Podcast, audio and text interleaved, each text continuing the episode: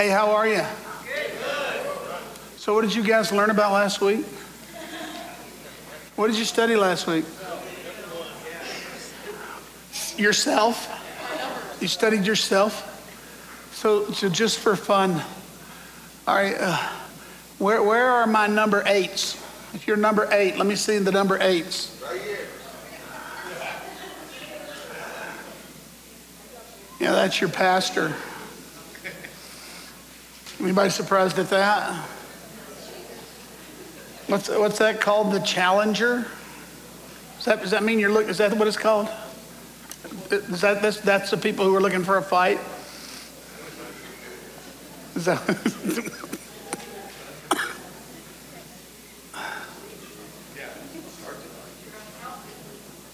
Uh, unhealthy?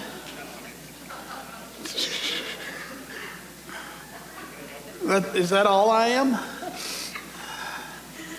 That's really not very troubling. All right.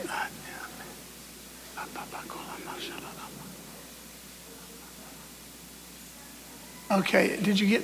Oh, I sent it to them. They didn't send it to you. Uh, so this will be real easy. These guys all have a copy, but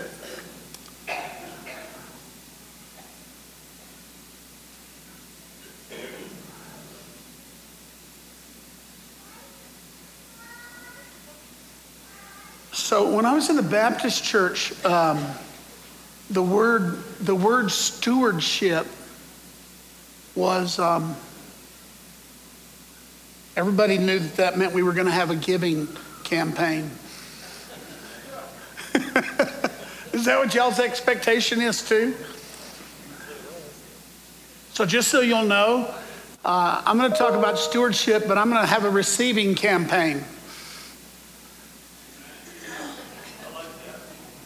That's what we're going to do. That's what, that's what, uh, I have a big thing that I constantly talk about. I say that the Christian life is receiving and giving. And so you, and you need to know you were designed to receive. Um, just uh, to receive and give. W- women understand this concept through childbirth better than men do. Um, but you're, you're designed to receive, and then out of what you have received flows your life. Now, yeah, you and I are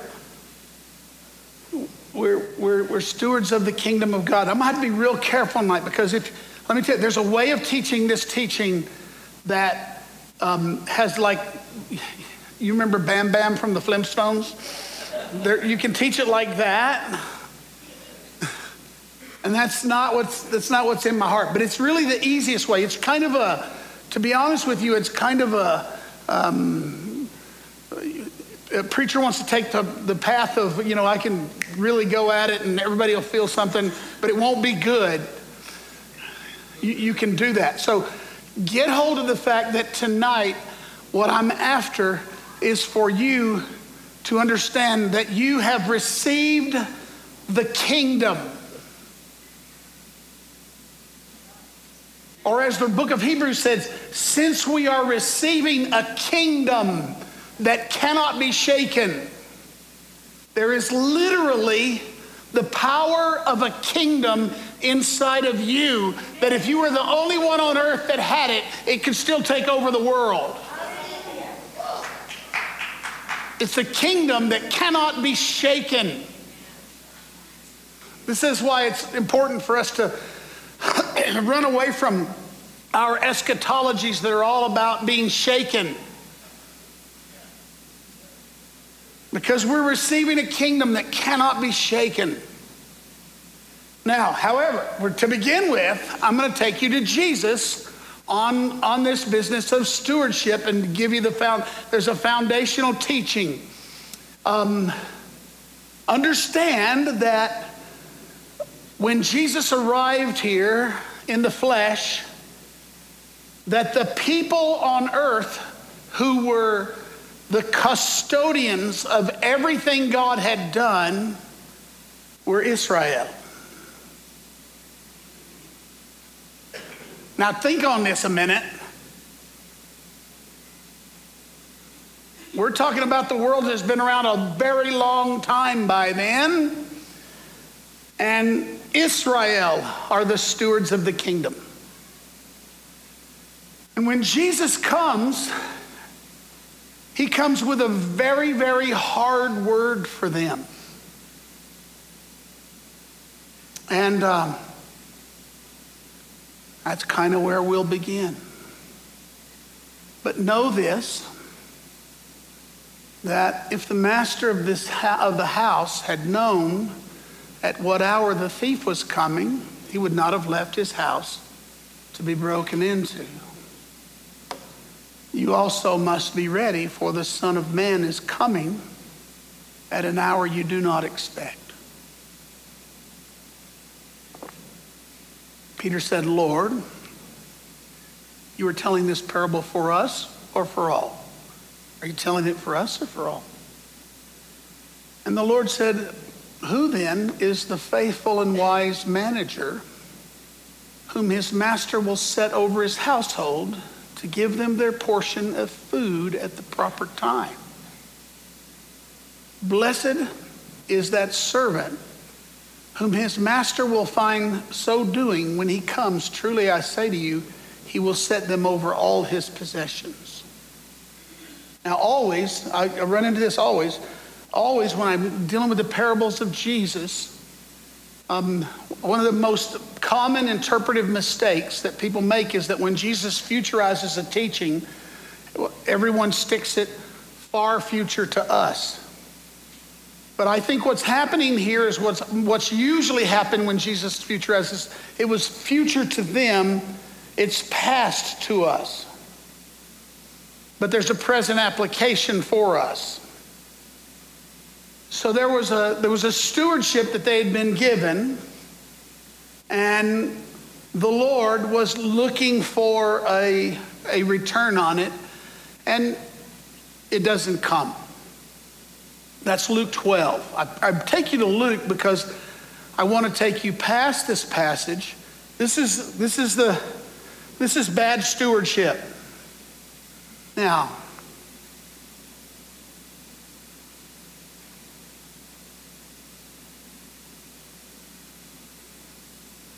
Holy Spirit, will you come and teach this and break this bread for the folks?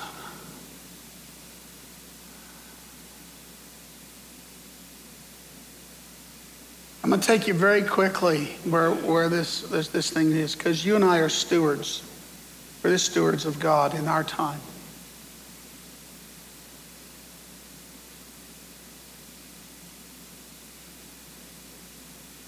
It's not a, it's not a, it's not a religious duty to make you ashamed.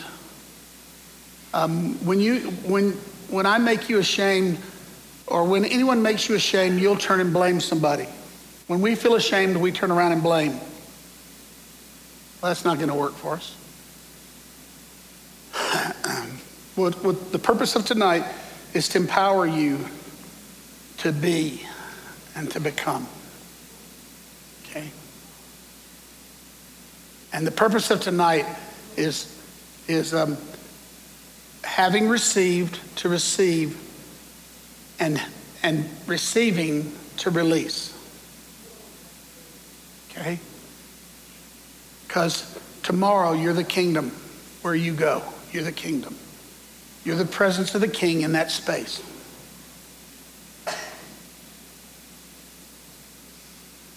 And Blessed is the servant the master will find so doing. What? Um, giving the portion of the Lord. Now, what does happen, just so you understand, what does happen to Israel is that, is that Jesus indicts their, their stewardship for most of the time of his, of his ministry. But listen, who he indicted was, the, was primarily the religious leaders who had compromised their, their call. He goes to a deeper teaching. Um, well, let me finish this. But, but if that servant says to himself, My master's delayed, and begins to beat his male and female servants and eat and drink and get drunk, the master of that servant will come on a day when he doesn't expect him and an hour when he doesn't know, and will cut him in pieces and put him in and, and put him with the unfaithful. And that servant who knew his master's will but did not get ready or act according to his will will receive a severe beating. But the one who did not know what he deserved, uh, that he deserved a beating, will receive a light beating. Everyone to whom much was given, to him much is required. And from whom uh, they entrusted much, they will demand more. So um, I, always, I always think that's a great teaching for anybody who lusts after a platform.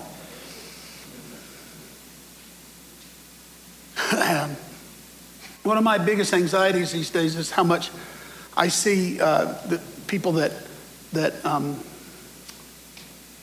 want the show, but don't want to look after the people. Anyway, that's a that's an aside, and that's I'll preach that when I'm when I'm around the preachers. But Luke 16, he unpacks the test a little bit, and this is actually one of my favorite passages in the Bible. So I'm going to give this to you, and then we'll unpack it a little bit. The one who is faithful in very little is faithful in much, and the one who is dishonest in little is also dishonest in much. In other words, there's no little white lies. Then, if you have not been faithful in the unrighteous wealth, who will entrust to you the true riches? And if you've not been faithful in that which is another's, who will give you that which is your own? No servant can serve two masters. He will either hate the one and love the other, or he'll be devoted to the one and despise the other. You can't serve God and money. That's the illustration he uses. But this teaching, um, this, this teaching is one of my favorite ones because as a leader, uh, to be honest with you, when I'm dealing with people, I always have this text in my mind. Because what you're looking for, if you want to assign an assignment to people, is you're looking for the faithful people. And so this is the test of faithfulness. And, and again, there's a hard way to teach this. I'll, it'll go, I'll go ahead and let that fall the way it falls. But but I'm after something bigger, much bigger. So, how do you find faithful stewards? Uh, number one, whenever anybody comes to me and they want a big assignment, I give them a little assignment. Or if they want a glamorous assignment, I give them an unglamorous assignment. Or if they want, they want a notable assignment, I give them a, a, a an anonymous assignment. Always, always. So, you know, it's, it's really amazing uh, how, how often, and this didn't happen to me this long ago, was um, somebody came in and told me they were a prophet. And, and then just to prove it, they prophesied a flattering prophecy over me. And I mean, the veneer of that is so thin. It was embarrassing. I, I was kind of embarrassed. But I was trying to work on my jadedness, so I decided to be warm about it. Right?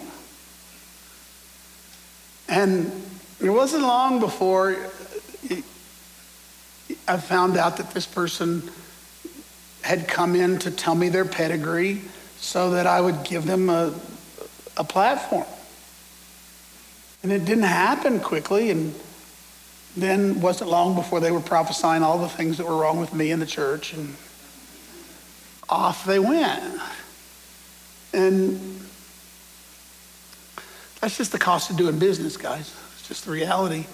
In any kind of leadership, you'll have this in your jobs, you'll have this anywhere you go.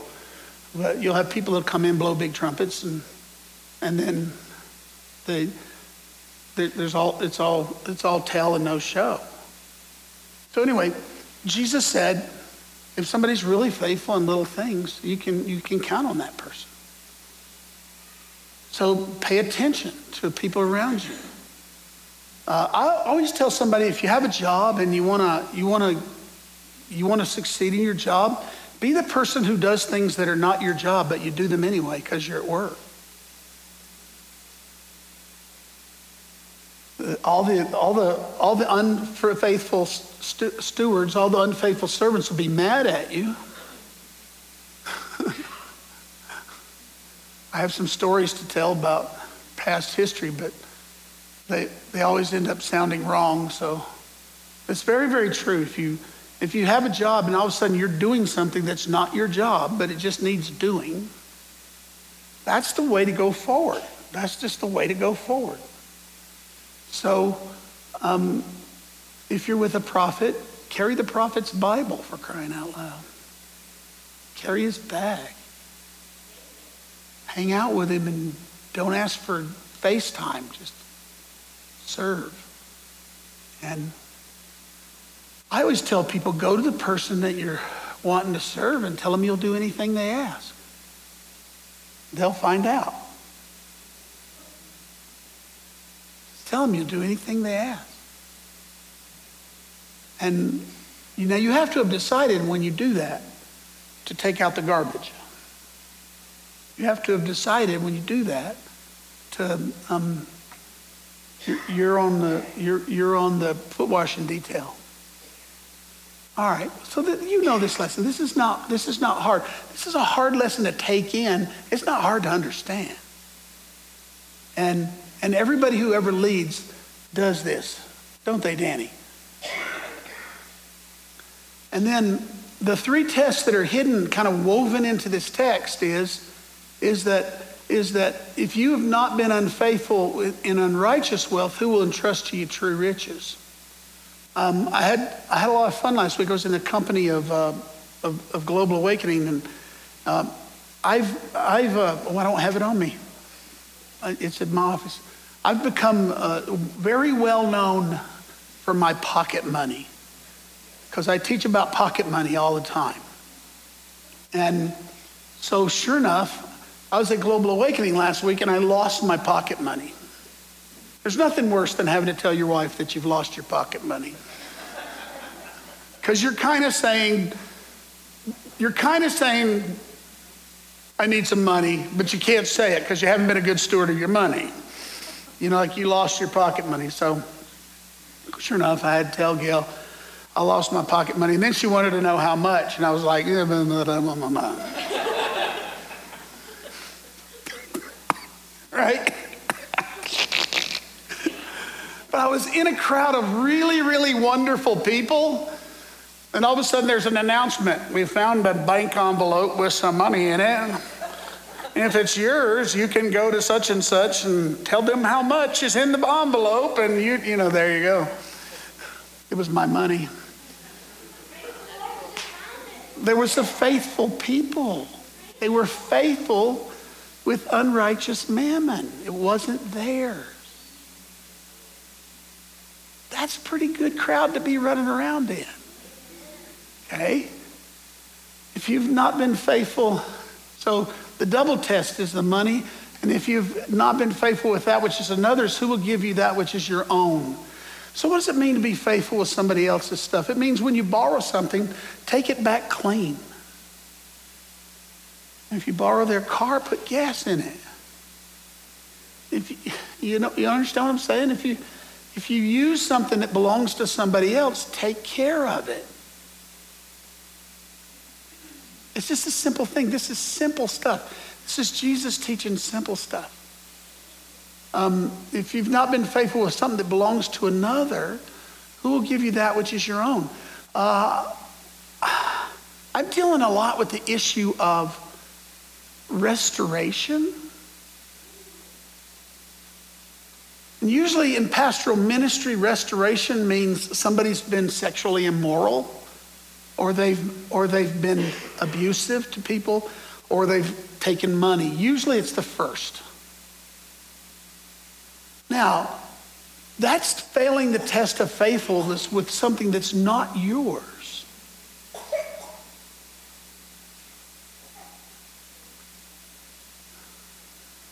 It's a really big deal.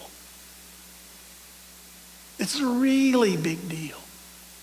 So now, what you're going to get hold of here is that stewardship means you get an others orientation about your life. instead of a self orientation about your life. Kingdom thinking is others oriented. All right? No one, so, so faithfulness was something that's, no one can serve the two masters. Okay, so the meaning on the significant, faithfulness with money, faithfulness with that which belongs uh, to another. And then listen, the, the, the faithfulness test, it reveals your fidelity. Because listen, what you steward well is what you're faithful to. So listen, if you know, if you want to find people, sometimes people will take uh, other things that they're faithful with, and that'll, that'll also mean they'll be faithful in kingdom things. But lots of times, I, I, people will say to me that they want some sort of responsibility in kingdom things, but their whole life says that what they really want is to play. And um, I have some concern. Anyway, like I said, I can turn, I can become a Baptist preacher really quickly here. I'm gonna, I'm gonna, I'm be careful not to. But, but what's happening is the, the test of faithfulness reveals our heart. That's what's going on here. The test of faithfulness reveals our heart. What's in your heart will be revealed by the test of faithfulness. Now, the reality is that every one of us needs some heart work. I still need some. Yes, anybody else? Nobody. Anybody else? Nobody needs some. I, need, I still need some heart work. I, I got to have some heart work. I have to get heart surgery on a regular basis. um, now, what I want to do is I want to get my life to where I think kingdom immediately instead of having to work up to it. I want when the crisis comes, when the trouble comes, when the problems come, I'm geared kingdom wise rather than geared crisis wise, or whether I'm geared uh, doom and gloom wise. This is, takes a lot of work. I'm old and there, there might not be enough time. But we're working, we're getting after this. But we're looking for faithful stewards. And Jesus is looking for faithful stewards. So people ask me all the time, how to, how to get into how to get into ministry. And since this is a, our idea is kingdom school for people that are ministry minded, how do you get into ministry? You pass the test of faithfulness, and you really pay attention to it. Um, I failed this miserably when I was in college. I had a I had a man that was uh, that started a college ministry my freshman year at Mississippi College, and uh, I was with him my freshman and sophomore years, which were his uh, first and second years of seminary at a local seminary. Then he went on an internship. While he was on an internship, he said, Alan, next year you'll oversee the small groups, you'll oversee the ministry. I didn't have any, you're going to love this. I didn't have confidence that I could do it. I wasn't confident in my character or my charisma, as in charisms of God. I wasn't confident at all. And so what I did was, I did the thing that's in the Bible. I, I tried to freeze it and keep it just like it was, and it fell apart. And so the, the next year, the guy came back, and I had failed miserably. And um, fortunately, he, under, he, in his case, and, in, and, and this is where we're going to, we're going to mess up. And when you're early on doing this, you're going to mess up. This is not, it, it, what we're working with here is not uh, the first time you mess up, you're out. This is a, when your heart gets revealed, then you begin again with better information and better understanding and a better place of grace. Okay? Now, I know that you read about Jesus and there was a hard word of judgment there. But that hard word of judgment came after hundreds of years of prophets. The Lord was long suffering with his people. And um, so don't, don't walk away from that. And all the way through Jesus' life, he said, well, they have the, they have the prophets. They have the law and the prophets. They have two witnesses. And they had not listened to them for a long time. The, the texts get where God puts his deposit and how he stewards it. Where God puts his deposit and how he stewards it. This is the text I want to go to next. Let's look at this. 1 Corinthians chapter 3. If the work that anyone has built on the foundation survives, he will receive a reward. If anyone's work is burned up, he'll suffer loss, though he himself will be saved, only as through fire. Um, I'm going to say something that for all of my Protestant historic friends is going to sound really terrible, but I'm going to say it anyway because you'll live through it. You're saved by grace, but you're absolutely judged by works in the Bible. And even being saved by grace, you're still judged by works. Okay? And so Paul's given a teaching about works, and he's talking about building on foundation. He says, if what you built survives, you receive a reward. If anyone's work is burned, he suffers loss, though he himself will be saved, but only as through fire. The fire that purges and refines. Um, by the way, if you want any kind of a, you want to have some fun, now we'll really have some fun. You'll really think me a heretic. This is the seed version of purgatory for anybody who wants to build a doctrine of purgatory. We, we can talk. And no, I don't believe in purgatory, but I do believe in the refining fire of God. Okay. Do you not know that you are God's temple and that God's Spirit dwells in you? Okay, that is where God has put his deposit, and this is how he stewards it. Do you not know that you are God's temple and that God's Spirit dwells in you? If anyone destroys God's temple, God will destroy him, for God's temple is holy, and you are that temple. Now, there's a bad way that that scripture's been taught, and some of you have fallen prey to it. And then there's a way that scripture is to be understood. Let me tell you what that doesn't mean. That doesn't mean that people who commit suicide go to hell. Can we talk? That's not what's being said here. And um, I've, I've, I've, if, you, if you live with people any length of time, if you pastor people any length of time, somebody, you're going to have the sorrow of somebody's life being taken. And it, this is one of the things that we, we face in this world. And, and, and nobody, so somebody will sometimes say to me, uh, Pastor, if I commit suicide, will I, will I go to hell? And I say, Well, are you thinking about committing suicide? Because yes.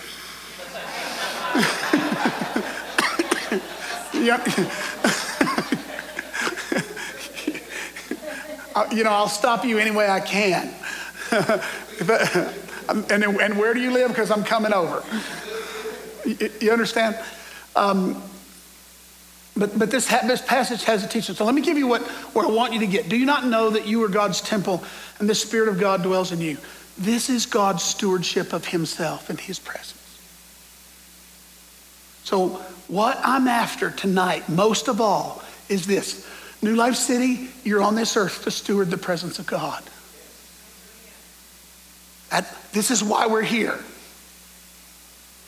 This means when you walk in the room, He's there. This means when you're when you're present, his presence is manifest. Jesus is there. The incarnation is there. Christ in you, the hope of glory. Got to get this. Now, now, this was the thing that Israel was not very good at stewarding. Well, how do you know that? Well, because uh, two things the way they treated the prophets and the way they treated the presence itself. The prophets were those people who they were the ones that they did, listen, they were the in flesh spirit carriers.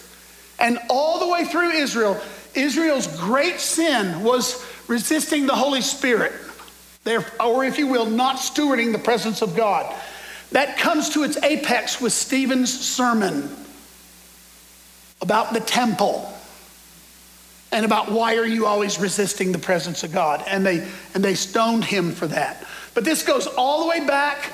This all, goes all the way back when God first spoke to Israel and they said, don't do that. This goes back to when, when Moses anointed uh, or made an impartation and 70, actually 68 prophesied. And then they didn't steward the gift of prophecy. They didn't, they didn't carry it out. And, and there was this constant quenching of the Spirit, constant quenching of the voice of God. And listen, the New Testament church hadn't been that much better at this.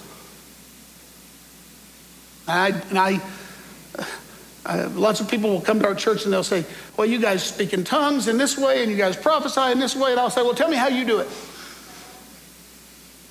Because I like the way I do it better than the way you don't do it. I'm kind of catty about that. I'll get kind of snarky. But listen, this is what I'm after for us tonight. This is where I want us to go. This is, this, it's, this is the season. It's time. Come on, New Life City. We're the stewards of the presence of God. I got one agenda Friday night through, through Sunday morning with the men presence of God on these men. One, one agenda to get them so saturated in the presence of God that they have a new way of walking in it. And I got one agenda in the church. Uh, I, want, I want the presence of God. Now it's disturbing, and I, I had a wonderful, I had a wonderful encounter, beautiful young couple, and they told about a manifestation of the presence of God, and they said it scared them. And what they didn't know was that inwardly I said, Yay. But outwardly I tried to explain in comfort. But, but the presence of God is disturbing, and it's the right thing to fear. Even if you don't understand it. But beautifully, let me tell you what, they were beautifully, they were, they were like honestly asking questions because they don't want to quench the presence of God, right? So this is the deal. Do you not know that you're God's temple and the Spirit of God dwells in you. Israel's great mistake was this stuff. Now, remember when, when Israel sought a king? What happened when Israel sought a king? They had conflict with the Philistines, and for most of 1 Samuel, the, the Ark of the Covenant is in the possession of the Philistines. Actually, not for most of that book, but for, but for most, of, most of the references to that book deal with that subject. There's only one instance in the book of 1 Samuel where Saul says, You got to go get the Ark of the Covenant. Most of the time, Saul had no interest in the presence because Saul was interested in his presence. Everything you learn about Saul is that, is that, is that Saul is that, is that person that, that's egocentric. Um, all the time, uh,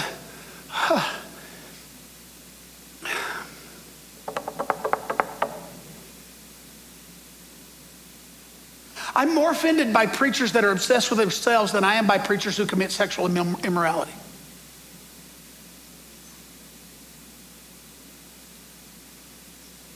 Because it's more deceptive. By the way, a lot of times they're the same preacher.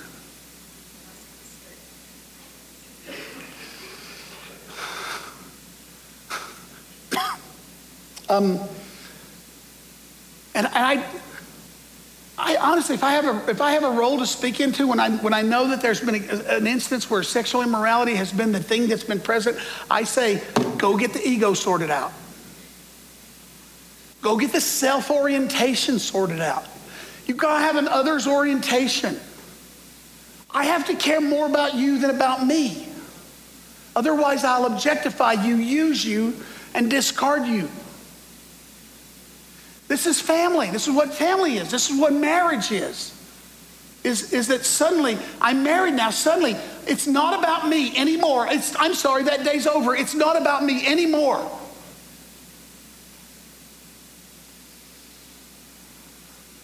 How, how far do I push this?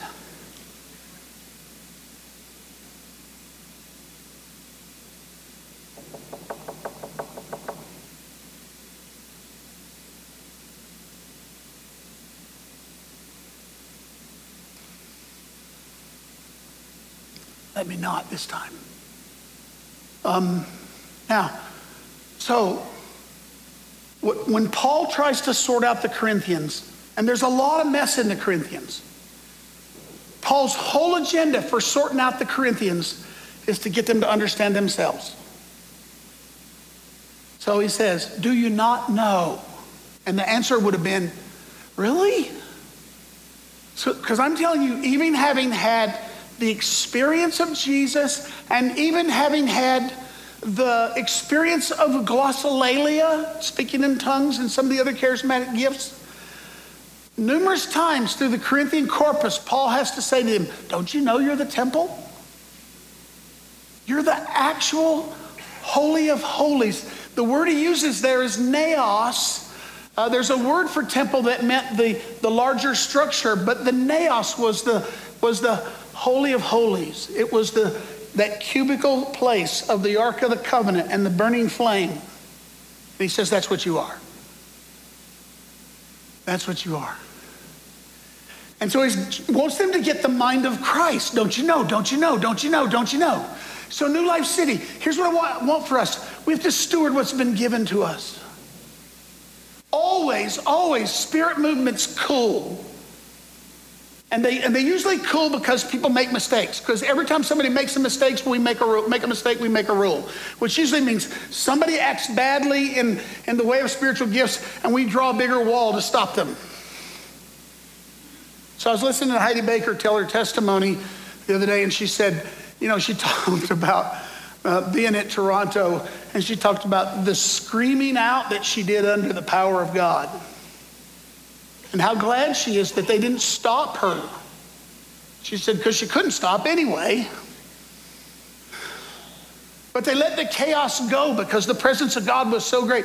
And the presence of God has gone out from that place. And I'm telling you, I'm 100% sure that God is wanting uh, to do in a hundred places what he did in that one place. Come on. This is what he wants to do with us. Now, what does it require? It requires our stewardship of these things.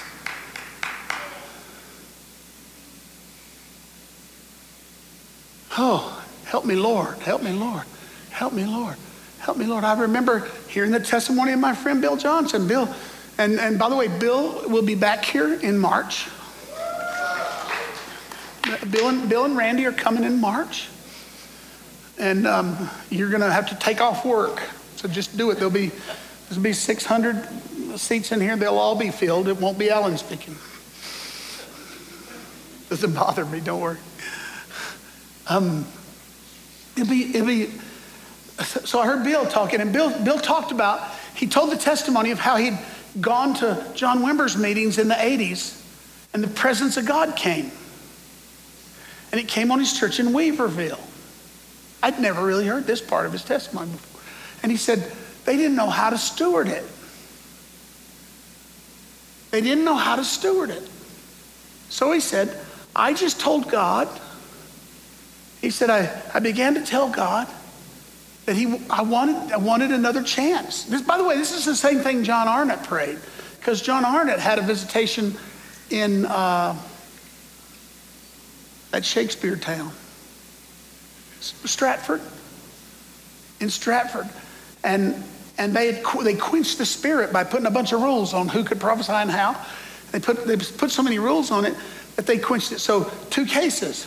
And, and uh, Arnott said, you know, started repenting, crying out for God to come pour his spirit out. And Randy came and God poured his spirit out on Toronto. Well, Bill, um, after what had happened to him with with, with uh, John Wimber. He heard about it, and he, so, he, so he went. And, and Bill will tell you, he said, I got, he, he said, I got in line just like, he said, as many times as I could. And, and this, I love this about Bill. He said, eh, eh, and I didn't feel anything. Now, he later had an encounter with God in his own house that, that he thought he was going to die. But what he did was he received, and he knew he received and he didn't care whether he felt anything. And so he said he and Beni went, went home to their, um, to their church. Was, uh, went home to um, Bethel, I think. Was it Bethel? Or was this at Weaverville? Might have been at Weaverville. Yeah, I think it was at Weaverville. And so they invited people to come. And he said, we, we invited Holy Spirit to come fall on the people. And he said, he said, he said, one, little, one lady one lady had a manifestation of the Spirit. And listen, he said, I knew we had it. Really? Now just think about that. Really? You knew you had, it. really? I knew. And I thought about that. And he said, he said, I told, what he had told God, he said, I told God, if you will, if you will come again, I'll never change the subject. And I always thought, what, what did he mean by that? Because I heard him say that. And what he meant was that if, that if God would ever bring his presence in a manifest way upon the congregation again, I'll never change the subject. So the subject he's never changed is from the presence of God, not the manifestation of the Spirit. This is the subject, Charlie. This is, and, and you know, you know, God has given you guys a respite, and we all were like, oh, the, the, the, the project they're on has been postponed a few months, and we're going to steward that time. Who knows? More songs, but whatever we know, more presence. I want you to begin praying for the presence of God on, on Charlie, on the worship team, and on, the, on what they're going to bring. Just, be, just begin praying. And, and begin praying again for the manifestation of the Spirit in our worship to be so strong that people won't even know what's going on when they come in there go, Something happened to me when I came in your building. This is what we're. So, so listen, what, what did he mean? One person. And I know what he mean. Have you ever been camping and, and tried to start a fire? Then you know what we mean. Because you know if you can get one little flame to start, if you know how to steward it, you can build a mighty fire. One little touch. And this is what God says. So what God wanted for the Corinthians, he wants them to he wants them to receive. Don't you know you're the temple? His spirit dwells in you. And he wants them to not be like they were in the days of Israel. The beauty of David and why everyone loves David is because what David understood was the stewardship of the presence of God. And that's why David, when David received the anointing of Holy Spirit on himself, he wanted the, that presence of that anointing for the whole people. And he knew that it would not come through him but through the presence of God in the tabernacle. And so he, he, he went through everything he had to go through, and he made a mess of it. But he learned how to do it right, and he got, he got the presence of God. He brought the Ark of the Covenant into the city of David, and they made a place for the present active worship of the King of Kings. Come on, church. This is what we're after. This is what we're hungry for. So I don't need a seminar, I need Him. I need you, Jesus. I need you to touch me again. So listen, just one, one little ember. Even that old, go- what sounds like now a goofy song back in the 70s. It only takes a spark to get her fire burning, but it's so true. And I realized that my, my friend Bill understood that. Now, if anyone destroys God's temple, that means Here's what it means so you'll understand it. It means the curse of God is on anyone that attempts to destroy his living temple in the people of God. It means the church is indestructible. The real church, the church within the church, the living church, that living dynamic presence of God, it cannot be destroyed. God put a, he sealed it with a curse. If anybody touches the Ark of the Covenant that I have placed on this earth, they're set for destruction. Can you get this? This is like the curse in the book of Revelation. Don't add to or take away from this book. Don't mess with the holy presence of holy God. Nurture it. Now, He's in you. He's in you. Steward what's in you. Say, how? And I've, told, I've told you how lately. How do you, how do you steward a fire? You know what a fire needs? Once, once you get a spark, you know what you need? You, you need a, enough wind. You, you need enough breath. Here's how wind works with a fire. If you have a candle, wind will blow a fire out. But once you get a blaze going, wind will set the world on fire. Okay? Now, what is wind? I'm just going to, I'm getting real weird on you today. It's the breath of God. So, how do I steward the presence of God in me? Breathe, church, breathe. I'm not even kidding a little bit. Your presence bearers, set your affections on God, meditate on the presence of God, and breathe and be filled again. Be filled again. You say, I don't feel filled. I don't feel filled. Then breathe. And listen, what was I after? To be honest with you, what I was after 25 years into my Christian life, what was I after? I was after an experience of the presence of God that nobody had to tell me about. I knew. And listen, a lot of people say, well, I remember people try to say, well, what that is, that's speaking in tongues. That's great. Half the people I know that spoke in tongues faked it.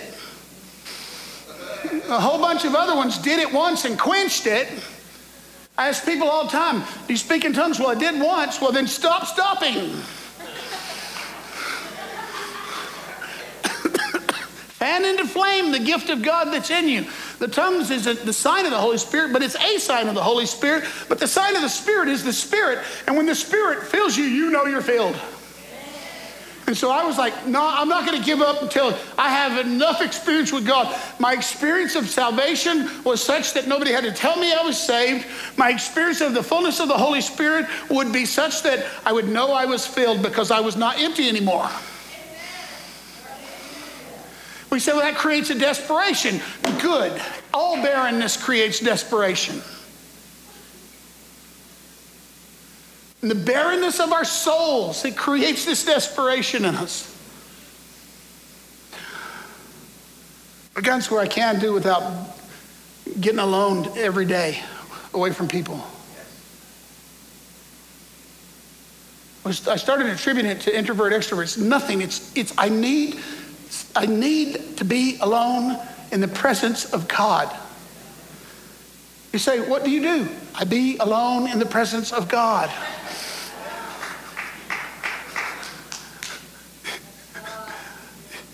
Because I've learned how to know to know the tangible presence of God. Worship is miserable if you don't know the presence of God. And if worship has to create the presence of God for you, it's almost as miserable. When worship is wonderful, is when worship, all it does is facilitate what's already alive in you. I don't want to be uh, I don't want to be people we, we have to be brought into worship or we have to be fed. Are you kidding me? Are, are we, we're not, we're not paraplegics in the, whole, in the, in the gospel. We're grown ups. We eat and drink and, and breathe and feed ourselves. We steward it. I'm not going to get finished. It really doesn't matter because I'm already finished. now, he goes on. According to the grace of God given to me, like a skilled master builder, I laid a foundation. I love Paul.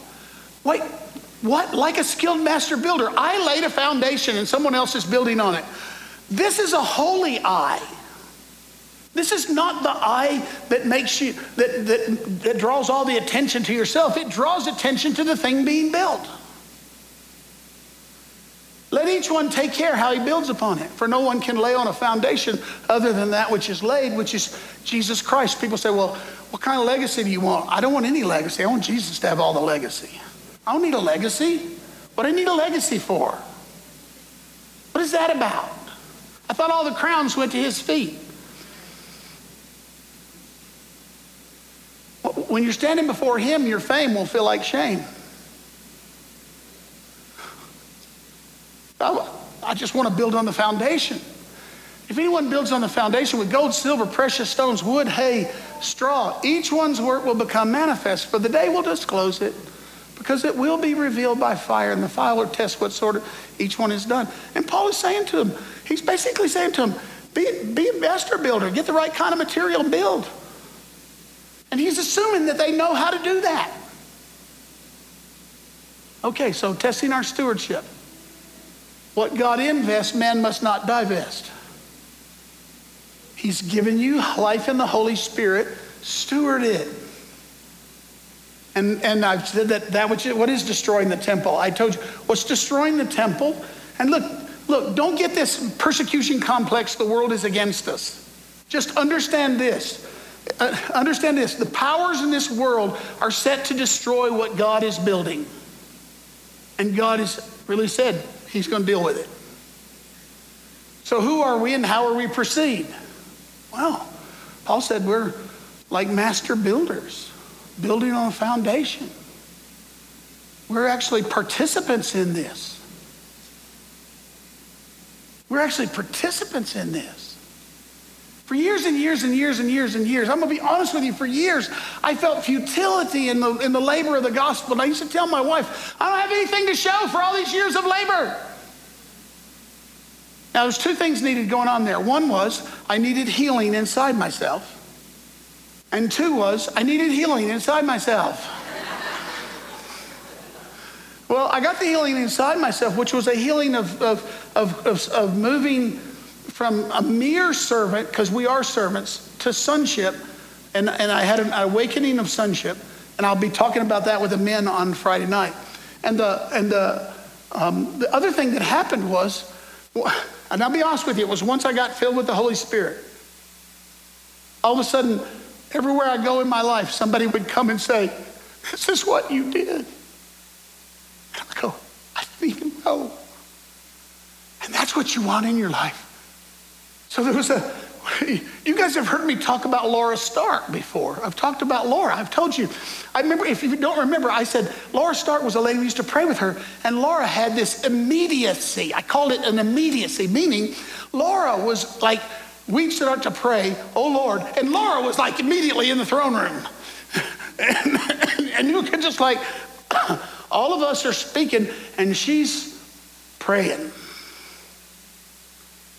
And it just provoked me. It provoked me. I said, Lord, I don't know what that is. I, I didn't, and I didn't. I didn't know how to pray like that. And now I, I make people crazy all the time because I say, let's get in the presence of God. There it is. It's not something I achieved, it's something I received. And it's not something that I hadn't had, it's something I came into the awareness of. Listen, seeing they don't see, hearing they don't hear, and remembering they, ah. Uh, so when you can't see, you can't hear, you can remember. Every one of you can remember something that God has done. When you can't see, you can't hear, remember. And when you remember, you'll get connected to the presence again. Now learn how to go there instantly. Now learn how to be there in the crisis. Oh, that's the hard part. It is. It is. I still like my woe, woe is me moment. I, I really enjoy it. We're all trained to be really uh, virtuous victims. But God doesn't want that for us. That he doesn't design us for it. Okay, Galatians is the ongoing work of the Spirit through us. And since I preached on this uh, Sunday, I gave this back to you and I won't go through this. You have it, except for one passage. Uh, for time's sake, I stopped short and I didn't give this passage, so I just want to read this. For all who rely on the works of the law are under a curse, for it is written, Cursed be everyone who does not abide in all the things written in the book of the law and do them. Got that? So if you want to do the law, just understand it's a hard master. Now it is evident that no one is justified before God or reckoned righteous before God by the law, for the, the righteous live by faith. But the law is not of faith, rather, the one who does them lives by them. But Christ redeemed us from the curse of the law by becoming a curse for us. Uh, for it is written, Cursed is everyone who's hanged on a tree. Okay? Now, I really would love to stop and preach on that, but I really just want to read this one verse. So that in Christ Jesus, the blessing of Abraham might come to the Gentiles, so that we might do what? Receive the promised Spirit through faith. Okay, two things I'll give you real quick. In John, Jesus talks about the promise of my Father. And it's really interesting because you say, well, what does that mean? What promise of my Father? The promise of the Father that John was talking about is the blessing of Abraham, which is receiving the Holy Spirit. And all this is about receiving. So let me press this again. You want to steward what God wants you to steward, you have to be receiving. Your life is ruined when you stop receiving. Your life is over when you stop receiving love. Your marriage is a wreck when you stop receiving your spouse. Your relationship is, at work is, is, is ruined when you stop receiving. So people swear that I'll never, I'll never love again. I'll never get close to anybody again. I'll never let anybody hurt me again. I'll never, I'll never, I'll never. You're dead people walking. You're supposed to be wide open, and you're wide open to receiving the grace of God because, listen, the rest of that stuff is coming at you anyway. You can say nobody's going to hurt me ever again, and you're still going to get hurt. You're going to say, I never love again, and you're still going to need love. You can never yourself forever, and it won't heal you. Only receiving enough will heal you. Now, this is where I do have to back up, and this is the reason that I actually put this on here, is because those who receive must keep receiving. So you can be filled with the Spirit and still need to be need to have the Spirit come upon you. Why? Because the, the Spirit fills you for you, but He comes upon you for the world. Comes upon you for the mission. Comes upon you for the other. And I just love this. I just love that I came through this, um, came to this passage. He, he who supplies the Spirit any of you, when the, when the supply line is broken, you're in trouble. Whether you're at war or watering the grass. The supply line must, must go on. Okay, okay, I'm running out of time. Everybody doing okay? Okay, so the principles of stewarding number one is receiving, number two is receiving repeatedly. Number three is receiving sonship. and he talked about sonship of the sonship sons of Abraham because the son of Abraham was the son of God. So we are the we are the sons of Abraham, the sons of David, the sons of God through Jesus Christ. And then receiving ancient promises for immediate blessing. Okay. You know that old song, Don't Stop Believing, Don't Stop Receiving. don't, don't stop receiving. Keep receiving. Keep receiving. Keep receiving. Keep receiving. You want to fix your marriage? Receive, receive one another. Stop. Stop quenching one another. Now, you have to learn that. I have a lot of fun now because Gail and I banter so strongly that all our staff around us is afraid because they've not lived long enough to banter like we banter and get away with it. Because we banter with one another and it's love language now. But when she was 20, if I bantered with her like I do now, I was a dead man. There was going to be no receiving. But we've received so much that our, that our, elevate, that our relationship is elevated elevated towards not threatened, not endangered. Newlyweds, keep receiving. How? Yeah. Amen. The way you did in the beginning. Unlocking the mystery of stewarding the mystery. All right, almost finished.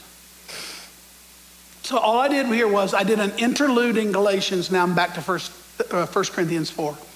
This is how one should regard us as servants of Christ. Now, there's that word servants. The word servant in the Bible is not a bad word. It's not a bad word. And some, sometimes we juxtapose servant and son in a way that make it a bad word.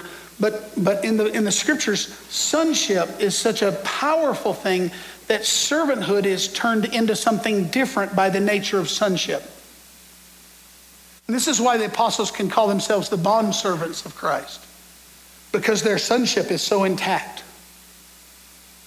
So we are the servants of Christ, and I love this. Listen, stewards of the mysteries of God. Ah, there it is. There it is. There it is. So what is And this is where he says, Moreover, it's required of stewards that it be found faithful. Now I'm back in Luke 16 with the right adjustment. You're the steward of the mysteries of God.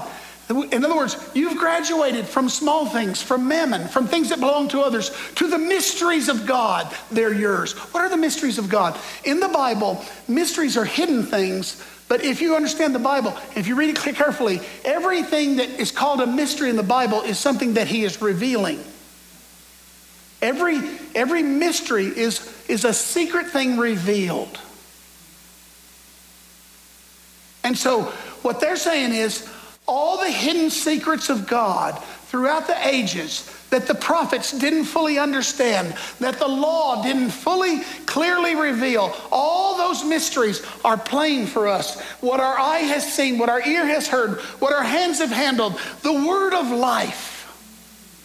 And they all come back to the person of Jesus and what he gives. Moreover, it's required of stewards they be found faithful. With me, it's a very small thing that I should be judged by you. I love this. This is like, this should be my life verse. Uh, uh, let, me, let me interpret it for you. I don't care what you think of me. you can be dangerous that way. Very little that I should be judged by you or any human court. In fact, I don't even judge myself. What? Well, I'll have to go to this tomorrow night. Because listen, when I fully entered into sonship, I stopped judging myself. It's a strange thing. Now, this doesn't mean I can't be confronted by God, convicted by God. It just meant I quit hating myself every day over all the things that I ought to be doing. I can tell you how, how healthy somebody is by how, how, how often they tell me what they ought to be doing. Because God doesn't live in the ought. He doesn't ought you and should you to, into misery. That's religion.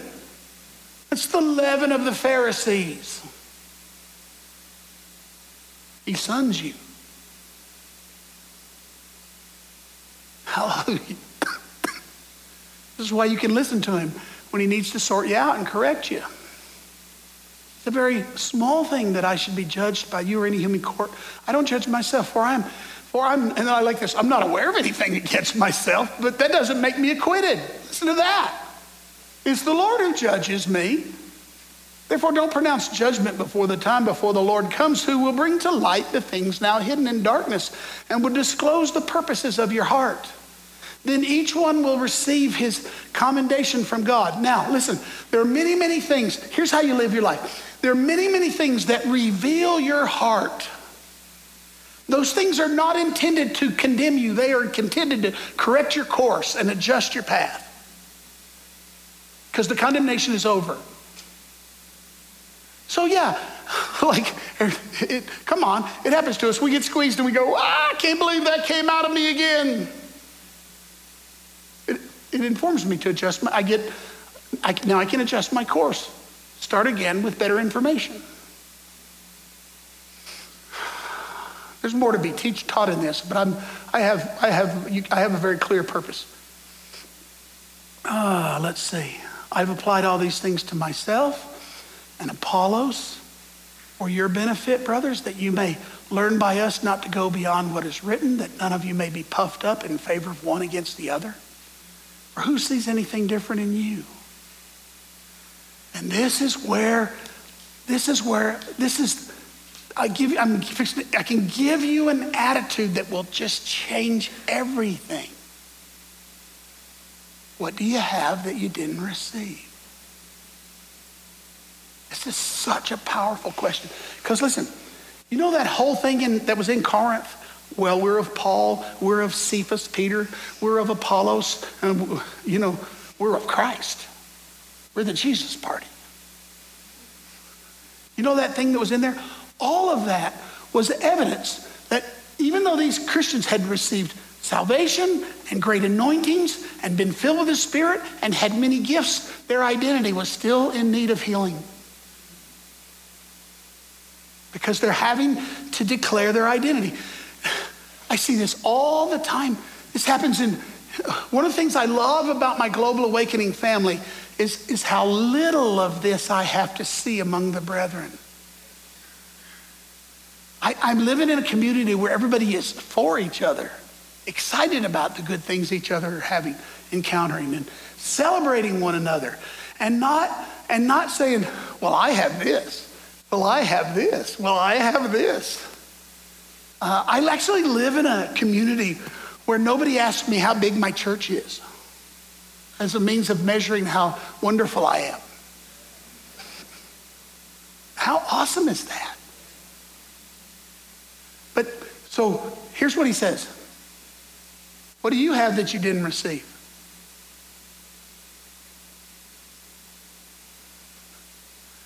My good looks and charm? Nope. What do you have that you didn't receive? And if you received it, why are you boasting? As if you didn't receive it. Oh, this is beautiful. So this will clean it up for you. All right, I'm almost out of time. Um, hallelujah. You can read.